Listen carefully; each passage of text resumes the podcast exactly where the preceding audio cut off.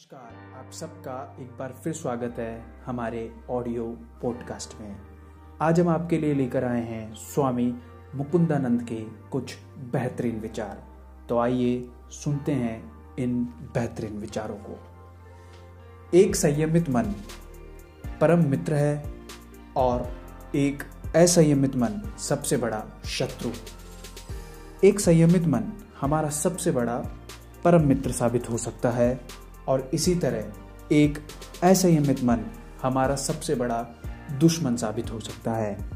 विचार ही हैं जो हमें खुशी प्रदान करते हैं। इसी तरह विचार ही हैं जो हमें निराशा के समुद्र में फेंक देते हैं। जब हम अपने घर को साफ़ रखना पसंद करते हैं तो क्यों नहीं हम अपने मन को भी साफ़ और स्वच्छ बनाए रखें? हमारे भी विचार बीज है, कर्म वृक्ष है। हम अपने जीवन में जो कर्म करते हैं, वह उन विचारों के परिणाम होते हैं जो हमारे मन में आते हैं। यानी कहा जा सकता है कि हमारे विचार एक बीज हैं और हमारे कर्म उनके वृक्ष। अगर बीज ही बुरा होगा तो उसका वृक्ष भी उतना ही बुरा होगा।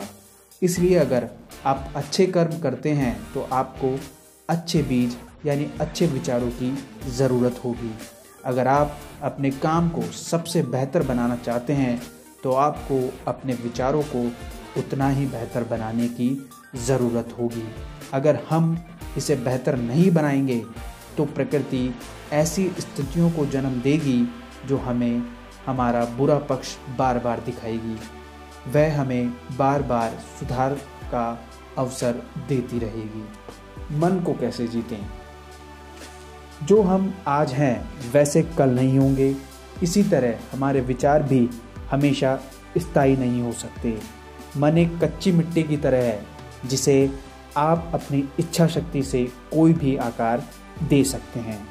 आपका मन बार बार भटकेगा, क्योंकि यह माया से बना है, लेकिन बार बार अभ्यास करने से वह एक जगह स्थिर होने लगेगा। लगातार अभ्यास ही मन को जीतने का फॉर्मूला है। धन्यवाद।